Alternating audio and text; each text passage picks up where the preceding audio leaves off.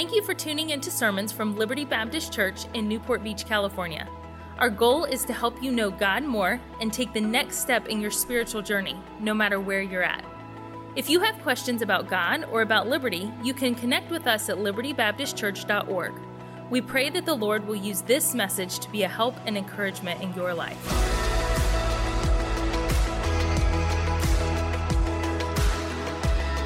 Turning your Bibles tonight, if you will, to 2 Corinthians chapter number 5. We'll start there, then we'll jump over to 2 Corinthians chapter 10. And uh, I want to warn everybody that I've preached a few hundred sermons in Cambodian in the last few years, and only about three now in English. And so, um, who knows what's going to happen here? So, uh, just bear with me. Uh, I do find myself sometimes um, searching for words. So, if I sound like I'm like glitching out in my brain or something. Sometimes I'm just like, how do you say that again? And uh, but I, will I think I'll be good and into it back into English here in a few weeks. Not tonight, probably, but. Uh, Cambodian, uh, I guess anybody's language is like that. You know, you make like this when you learn a new language, you make some mistakes here and there, and uh, I don't think that ever really stops completely. I guess it hasn't for me. So um, it's been 20 years and it hasn't stopped for me, but uh, I'll share a couple of quick language uh, faux pas with you, and you may enjoy this. Basically, just to remind you to pray for your missionaries, especially when they're learning the language, and then also, especially when they're not learning the language, they're just using the language that they already learned. So, in other words, just don't stop praying this all the time. Amen. And also to be, uh, to be generous and gentle and gracious with uh, preachers, sometimes we slip up and we say the wrong thing. Uh, I think even when you're just preaching in your regular old native tongue, you do that sometimes, right? So um, when I was first learning the Khmer language, uh, if I say Khmer, that's, that's, that's how we say Cambodian in Cambodian. It's called Khmer. The people are called Khmer and the language is called Khmer, or you can say Cambodian. Either one is, is accurate and fine. Uh, when I was first learning Khmer, uh, I learned so many words that sounded so much alike to me. And uh, that can cause a lot of trouble sometimes when you're preaching. In fact, I, re- I remember when I first, before I was even preaching, I was just asked to lead singing. And I went and I was going over the songs for the church service with the piano player. And uh, let, me, let me throw out two words and you tell me if they sound similar, okay? One is preput and one is preput. Do those sound close to you? Preput, preput? Okay. So, um, I, I, was, I was going over the song, the piano player's over here. This is before the service. Thankfully, no one was there yet. It was just me and her, and uh, I'm leading the songs, and I'm singing along, and I'm singing about prayer. I'm singing about prepot, prepot, prepot, because prepot, I thought, was the true God. That's what's in the song. That's prepot. Prepot is Buddha. And uh, so I'm the nice piano, uh, the nice piano player said, um, let me, let me give you a suggestion here on these words because it's kind of coming out a little bit wrong. So uh, you got to be careful. Um, but let me give you a couple more words. How about these two words? Um, see if these sound similar to you. Uh, and chikuit. Do those sound similar to you guys? Am I the only one? Ka'uit and chikuit. Okay, so uh, this is probably inappropriate. I hope you'll forgive me, but ka'uit, ka'uit means to vomit. And uh, so we had a, a, young boy in our church. This was right at the beginning of, of our church. And so this is like one of the first families we reached. And he had been having a stomach virus. He had been in the hospital. So we had our midweek prayer meeting and I asked his past, I asked his father if his son, and I didn't ask him privately, I asked him publicly during the service. I asked him, is your son still, is your son still ka'uit? Is your son still vomiting? Only I didn't say ka'uit, I said chkuit. And in essence, what I said was, Is your son still stupid? And so, uh, you know, you just never know what's going to come out when you're uh, learning new, new, language stuff. So if your pastor says anything like that, just give him a break. He probably didn't actually mean to say that. I know I didn't that time. And it doesn't seem to get, uh, it gets better, but it doesn't go completely away. Uh, I, about a year or so, maybe two years ago, I was preaching on Saul chasing David. And uh, David was hiding in a, in a what? A cave. Yeah, I thought I was saying that. For several times, I thought I was saying that until about five times into saying that, I realized I was actually saying David was hiding out in a movie theater. And so, uh, whatever.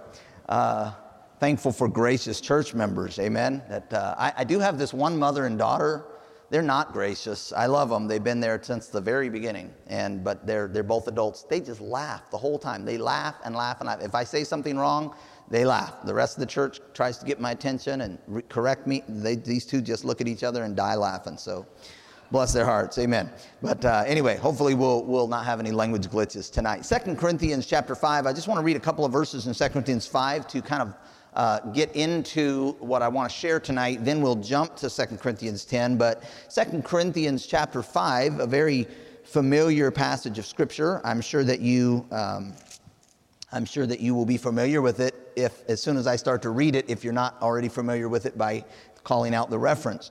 Beginning in verse number 17, a great verse, a verse that every Christian should have committed to memory shortly into your time as a believer. Therefore, the Bible says, if any man be in Christ, he is a new creature.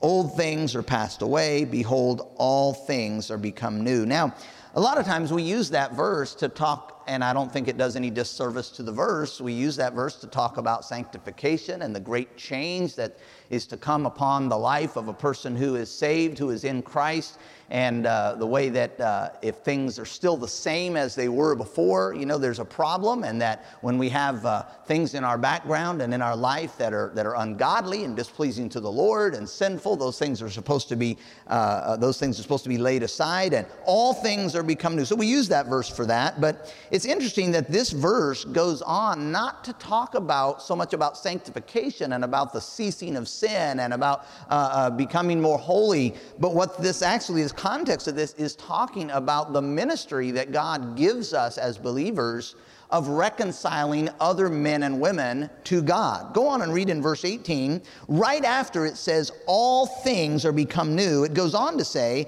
And all things are of God, who hath reconciled us to himself by Jesus Christ, and hath given to us the ministry of reconciliation. So we're, we're just one verse down from all things becoming new, and we're seeing that the context of that verse is this ministry of reconciliation. I, I would like to suggest to you tonight that one of the things that becomes new in the life of a believer is your purpose for life.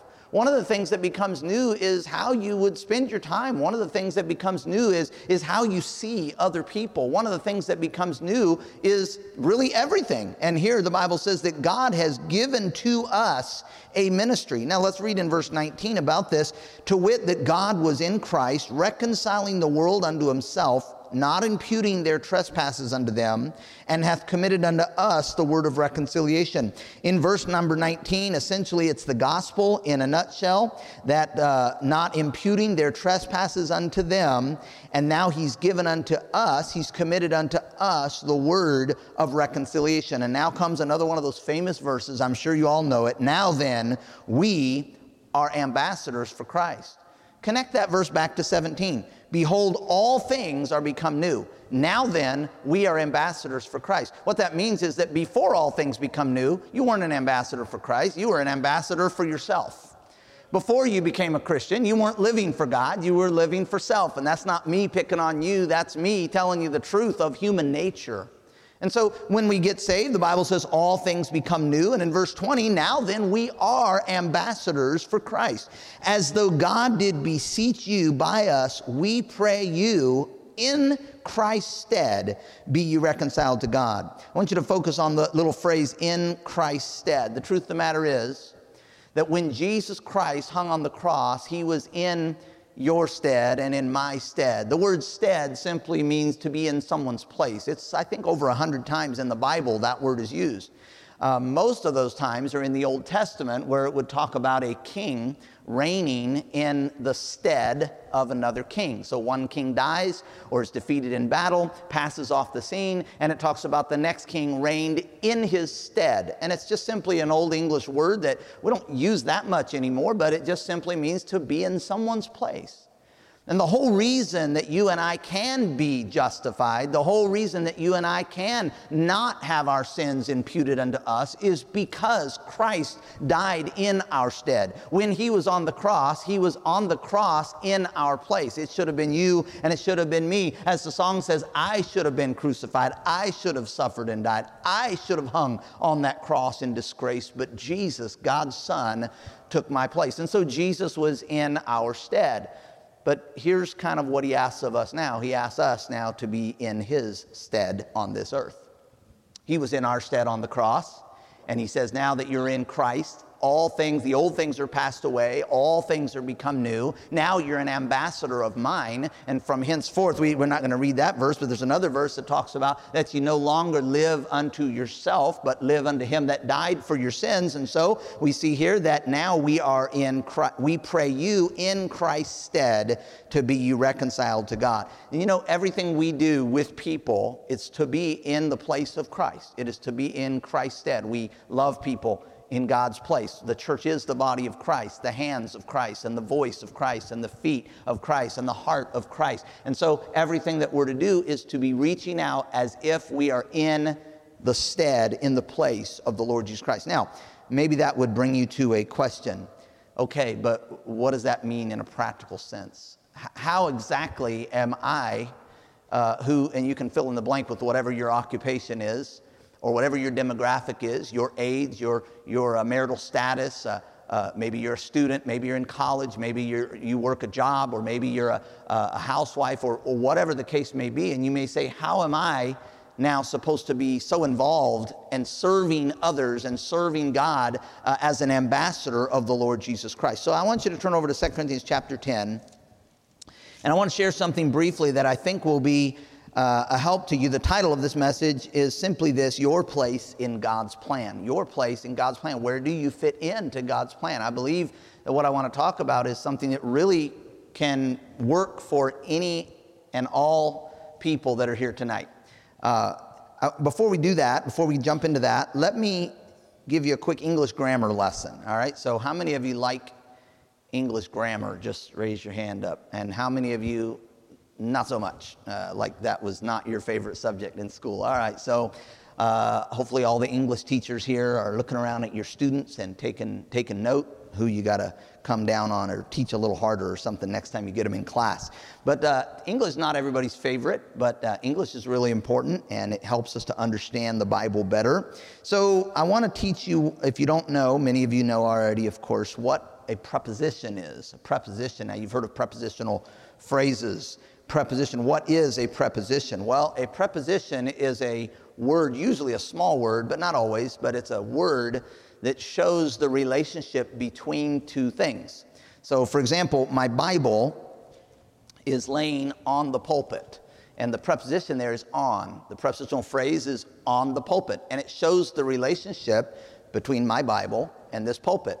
Uh, or I could say that I am standing behind the pulpit. And so behind is the preposition. So on the pulpit, behind the pulpit, on the floor. All of these things are prepositions and they show the relationship of one thing to another. Now in 2 Corinthians chapter 10 in these three verses that I want to read, we'll see three prepositional phrases where we will literally see how you and how I fit into God's plan. What is the relationship of the believer with the plan of God for reaching the world for the Lord Jesus Christ. And so I want to just jump right in into verse number 14. And it says here, for we, and there's a, there's a lot going on. This is actually a really complicated passage of Scripture, but for sake of time, we're, we're not going to try to unpack all of what's going on in this passage. I'm not even going to start back to get some of the context, but we're, we're looking for three prepositional phrases that I think will help us tonight. Number 14, verse 14 says, for we stretch not ourselves beyond our measure, as though we reached not unto you. So, this is the Apostle Paul, of course, the writer of the book of Corinthians. This is the second epistle, the second letter that he wrote to the church at Corinth.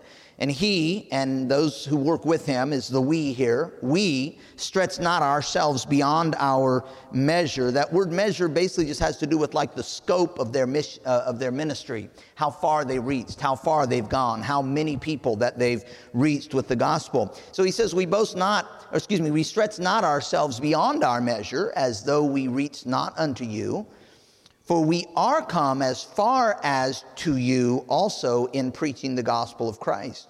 So he says here, I, am not trying to make myself into more than I am. I'm not trying to say, oh, I've done this and this and this when I really haven't. Take credit for some other man's work. But he said, I will tell you this we have come as far as to you with the gospel. And so the first one here, and if you're in the habit of marking or underlining in your Bible with a highlight or anything like that, uh, this would be three good phrases for you to mark in your Bible or write them down if you like, and it'll help us to understand our place in God's uh, plan. The first prepositional phrase is found in verse 14, and it is the words to you. To you. That's right there in the middle, near the end of the, of the verse number 14. For we are come as far as to you. Let me say something tonight that a heart for God and God's work, and a heart for the world, and a heart for the lost, and a heart for missions always starts with a remembrance. It starts with a remembrance of what God has done for you.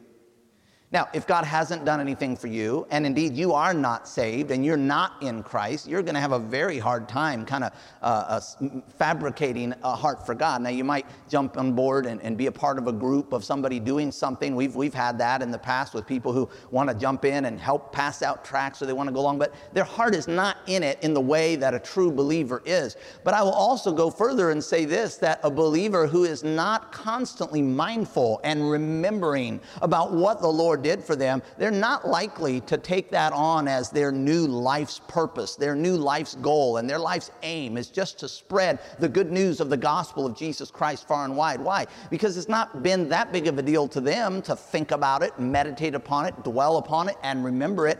Here we have Paul trying to remind them listen, he says, the gospel has come as far as to you. Now, if you want to fir- if you want to start to understand where you fit in God's plan, it all starts by remembering this. Somebody told you the gospel.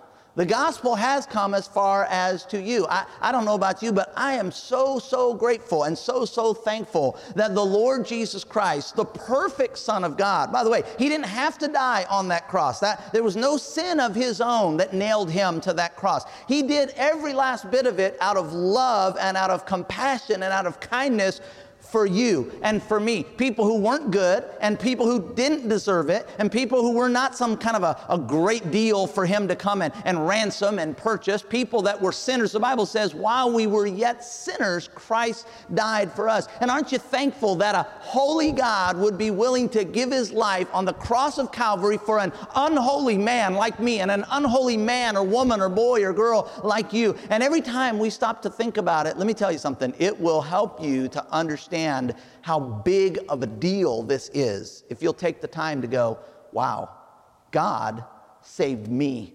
The gospel came to me. Jesus hung on that cross and he died, and, and he was the sinless one. I was the sinner. He was the guilty one. I, I was, uh, he was the innocent one. I was the guilty one. He didn't deserve to be there. I deserved to be there. Why would he do that? And I, I can't answer that question, and you can't answer that question, and nobody can answer that question, and I don't think we'll ever be able to answer that question for all of eternity. I think that's one of the things that makes it such an amazing thing, such a big thing, such a huge thing, is that we can say, even in the the end of time when we maybe hear the answers and learn about what God uh, never let us understand before, I think the love of God and why He would love us and why He would redeem us and why He would die on the cross, I think that's going to remain a mystery in our minds for all of eternity.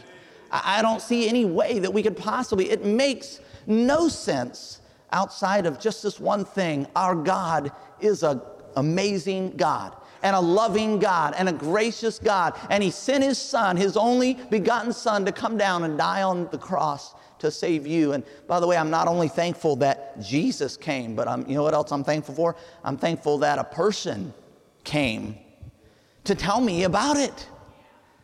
Now, we, we could probably take uh, half the night and go through the room and ask you, who led you to Christ? Who led you to Christ? Who led you to Christ? And I hope you remember. I hope you know. I hope you're grateful for it. I hope it's not just a big shoulder shrug, a big oh, big deal, a big oh, ho hum. I, I don't even remember. I hope it's something that you think about and that you dwell upon and that occasionally you, you, you thank the person. I, I love that Pastor Thompson just moments ago said, Hey, uh, I'm getting ready to celebrate how many years? 30, 33 years as a Christian. I think it's awesome. Now, not everybody knows the exact day that they got saved, but if you do, that's a powerful thing to know and to meditate on. Make that a special day in your life and to maybe thank that person or those people. Sometimes it's more than one person who had an impact in reaching you. I, I just ran into a person this morning at the church we were in this morning, and she was telling how she grew up in Los Angeles and, and really from a broken home, and nobody cared about her and nobody loved her, but she said a, a a man that was at a local church had a bus and she said he would come by and she said he loved us and he took me and my siblings and he took us to church and him and the people that worked on the bus they loved us and they cared for us. And i'm telling you that kind of a person with that kind of a tender heart is well on the way to finding out just exactly where they fit in god's plan. Much more so than the person who just thinks it's all just a big snooze fest it's just a big yawner. I, I, I, don't know. You know, think about this. I, I think it'd be awesome to track back your genealogy. Who told you about Jesus? Okay, go ask them. Who told you about Jesus? And then ask them. And, and you may not be able to go very far back. I know that my, my mother and my father, my dad was preaching. My mom de- dealt with me at the, at, the, at the altar after church, and I got saved as a result of my mom and dad. My, my dad got saved in a Methodist church when he was a little boy. And I don't know where his roots go beyond that. My mother got saved uh, in a church service where a man maybe, maybe many of you have heard of, Lester Roloff, was preaching. And I, I wish sometime that I could find out who told Lester Roloff the gospel and who told that Methodist pastor the gospel and go back and back and back and back. I think it would be so awesome to know that because here's what happens one person tells another, and one person tells another, and one person tells another, and one person tells another. And then eventually that person decides that they're going to let it stop with them. And that's a shame, isn't it? The Bible says that the gospel has come as far as to you. You're going to find what God wants for you to do if you start by remembering, hey, I'm glad that somebody cared enough about me to share the gospel. Now, let's quickly, let's look at the next one in verse number 15. And it says, Not boasting of things without our measure, that is, of other men's labors, but having hope when your faith is increased, that we shall be enlarged by you according to our rule abundantly. Now, I, I, think, just in a nutshell, I'm trying not to overcomplicate this, but I, I think what he's basically saying to the church is that we would like to be enlarged I don't think he means he's hoping they'll invite him to a potluck. That's one way to enlarge, amen. But uh, I think what he's saying is here we want our numbers, we want our scope, we want our ministry that we've tried to, to reach out to many people. We want that number to be enlarged, just like your church desires to enlarge your reach, and our ministry and, and desires in Cambodia to reach more people. And so Paul comes to the church at Corinth there, and he says, uh, he says, we're not, we're, we have hope that when your faith is increased, that we shall be enlarged. But why is it that he said, when your faith is increased? Because he's getting ready to teach them the second prepositional phrase that'll help you find your place in God's plan. And it is these two words by you. By you. Now, some of you thought a bayou was a little body of water in Louisiana somewhere, right? But no, this is a different bayou. So, by you in verse number 15. We read it again. It says, But having hope when your faith is increased, that we shall be enlarged, will reach more people, will see more done for the cause of Christ by you, according to our rule abundantly. And so, first we have the gospel came to you, and now the gospel goes even further by you. Now, suddenly we start to see that, oh, okay, maybe it's not just about holding out my hand and getting something from somebody else. Maybe it's about holding out my hand, getting something from somebody else, and then turning around and walking and distributing yet to someone else yet again. That's really what the Bible is teaching here.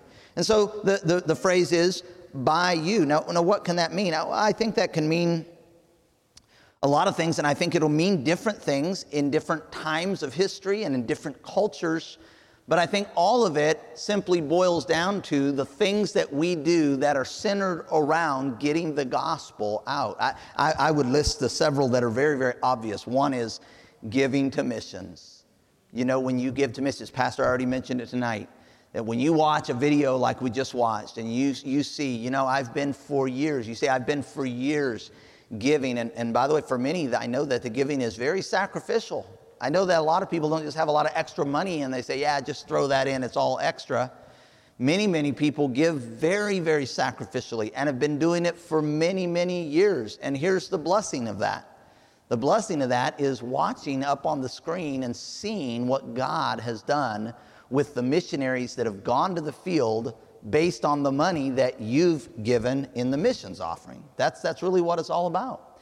And so when you give to missions, you can remember those two little words, that little prepositional phrase, and you can say, hey, the gospel is going forward, and the, the ministry of Brother Benefield's ministry in Cambodia is being enlarged, and then you can tack on two little words by me.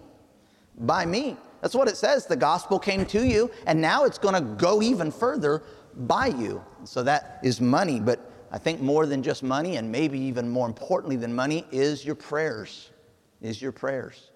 And, uh, you know, prayer is, is such an important thing that I think oftentimes it's one, of those, it's one of those disciplines in the Christian life that because it is done mostly privately and because it is, is something that is not a real concrete, tangible thing, like when you read your Bible, you can hold the Bible and see it with your eyes. And when you go to church, you can shake a brother's hand, or you ladies can give a hug to a sister in Christ. And, and when you give the offering, you can feel that money in your hands. You can shed a tear as it leaves your hands into the offering. All these things, these are all tangible things that you can see happening in your senses. But what, what really happens when we pray? Uh, especially as, as, as is our custom, as we close our eyes when we pray to eliminate the distractions and focus our minds and our hearts on God. And what are we doing? Well, to the world, we're just like, like crazy people. Why? Because who, who are you talking to? You know, we're just closing our eyes and we're talking, and it looks like we're talking to ourselves. And I, I, I guess some people just, maybe prayer isn't real enough to us. But I can tell you that according to the Word of God, most of the efforts, you could maybe even say all of the efforts that we do that are not accompanied also by prayer and by a, a, beseeching of God's throne for His power and His favor and His mercy and His, and His grace in our lives, you know, most of those efforts, I think, come to naught. And what that means is that it's not really enough to just put money in the plate for a missionary. We need to be praying for the missionaries too. And so that when you give and when you pray, you know what you're doing? Just pick up that little prepositional phrase. The gospel is going forth and going further by me. And then the third one, the third prepositional phrase, is found in verse number 16. And it says, to preach the gospel in the regions, and here it is, beyond you. Beyond you. That's also a preposition, beyond. And so, first we see that the gospel comes to you, and then the gospel goes out by you. And why is that? It's so that the gospel can go beyond you. Now, I'm going to say a couple things, and I hope no one will take it more harshly than I mean it. I'm going to say Americans, not because Americans are the worst, but because that's who you are and that's who I'm talking to. Americans can kind of be kind of self centered sometimes. It's not just Americans, Cambodians can be too. It's human nature. We can be very self centered. I want to encourage you don't read the story of the 90 and 9 that were left so that Jesus could go, so the shepherd could go and find the one. And then if we're not careful, we go, yeah, look at that. I'm, I'm really super special. Hey, let me help you something. You are super special. Every single one of God's children is super special, and God has an amazing ability to love every one of his children as if they were the only one. I, I, truly believe that, and that's a great thing.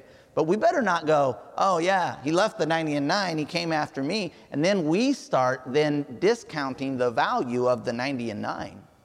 We have to understand that the 90 and 9 are also important. If you live in a neighborhood of 100 houses, God doesn't only care about your house and your family.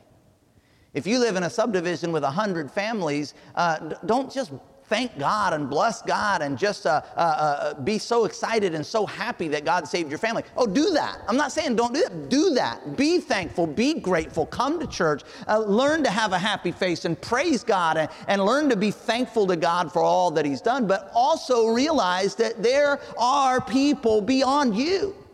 There are people beyond your family. There are people beyond the coasts of this great land. And, and, we can love America and we ought to love America, but we need to realize that all around the world there are people. I'm, I'm afraid that too often it's easy for us to look at other countries where we don't understand the language, we don't understand the culture. Sometimes they seem kind of backwards and some, and we can start to almost look at some people groups as less than human. There is no people group that is less than human. All humans matter to God. God made all of them, every country, every tribe, every language, on every continent. God loves them. God cares about them. And we ought to understand that the gospel is intended for those that are also beyond us. We, we, we cannot get into this mindset that I'm looking around and my family's saved, so I'm good. Well, well, what about your neighbor? They're somebody's family too. And uh, we have a church, and, and our people, and we have a church, we have a Christian nation, which we really don't, but some people think say that we do. I know the background and the, the establishment of it was on Christian principles, but we can look around and say, well, we're good here the truth of the matter is, there are some countries, as your pastor mentioned, who have hardly heard the name of Jesus Christ. You think about some of the countries, I know that you all know uh, Brother Johnny Esposito very well, and his focus, uh, he always talks about the 1040 window. Lots of missionaries talk about the 1040 window. Most of the world's population lives in that little window of space on the world map, and many, many, many of them have not. I was just three, four months ago out soul winning. It was right around Christmas because we were, I remember it was right after Christmas time and I was, I was in an alleyway. It was the smallest alley that I've ever seen in Cambodia and I've seen a lot of small alleys. This one was so small that you could you wouldn't even be able to ride a bike in this alley because the handlebars would, would get stuck in the alley. It was that small. And I, I only knew that alley was there because years ago we had a lady start coming to our church she had AIDS and eventually died of AIDS. Uh, and she, we first led her to Christ in that very alley. So somebody asked me to go see somebody or go visit someone. They pointed out an alley and they sh- were shocked that I knew where it was. I said, I know that alley. So they said, okay, great. So I go down in that alley and I sit down with a, a family. It was a, a couple of adults, I think like a mother and son. And I sit down in this house, and their neighbors start showing up. And when I say neighbors, I'm talking about like what you would think of as the next bedroom down your hall, because that's what this alley is. It's just little itty bitty rooms where people. There's about five or six down this alleyway. And uh, people came from about three or four different houses. Pretty soon, the whole floor of that little shack was filled up with people sitting down, and I began to talk about Jesus. But you know what shocked me? It shouldn't because it's happened many times, but it still always shocks me. When I stopped just a few minutes into witnessing to them and I asked them all how many of them had ever heard the story of Jesus Christ dying on the cross for their sins, there was five at that time sitting listening. Not one of them had ever heard the story. Not one of them had any clue what I was talking about. By the way, that's why it takes a little longer to lead someone to Christ in some of these countries. Uh, you're not starting with somebody who already knows a little bit. You're starting with somebody oftentimes who knows nothing. And so, nobody, they, they didn't know Christ at all. And I'm just simply saying to you that we can easily get in the mindset that, hey, we're, we're good, we're saved, our family's saved. But the Bible says that our place in God's plan is to know that the gospel came to me, and then the gospel's to go out by me, and it's because of the people who live beyond me. We've got to understand that God desires to reach all over the world God desires to reach into every nook and cranny. God sent his disciples, he sent his church out into the world, and he le- literally left no stone unturned when he did that. You know that what he said was to go into all the world and preach the gospel to every creature. There's another uh, verse of that that talks about the uttermost parts of the earth. I'm just simply saying that there's a world beyond us. Be very, very careful that your life doesn't get so filled with the good things of life and the activities of life and hobbies and, and even the stress and the work and all of these things that pretty soon we forget that there is a world beyond you. There's a world beyond me, and there's a world beyond our shores. I'll close with this illustration. Several years ago, probably six or seven now, shortly before our last furlough, there was an accident, uh, an automobile accident in Cambodia. It was just right across the river from where we were living at that time, the house you came to, Pastor. And uh, in fact, if the if the buildings weren't there, we could have probably seen it happen. It literally happened on the road that's on the other side of the river, but there's buildings that would block the view. That road and many roads in Cambodia, as your pastor's already alluded to, people drive a little crazy, and this was no different than any other day. And some very rich person in a very big, kind of fast, new, flashy SUV was traveling real fast down one road, and most of the people there are on little motor scooters. And uh, they ran head on with a, with a guy on a motor scooter, killed him instantly. I read about this the next day in the paper. And so they, they uh, you know, wrapped up the accident scene. I'm sure they impounded the car. I don't believe the driver of the SUV was hurt. The other man was instantly killed there wasn't a lot of waiting around for anything. It's just take this one to the Wat for cremation and inform his family, and take this one can go home. Take this one, take this car to the police station, and uh, they fixed up the scene, and everybody went home. It's actually not that uncommon of a thing over there.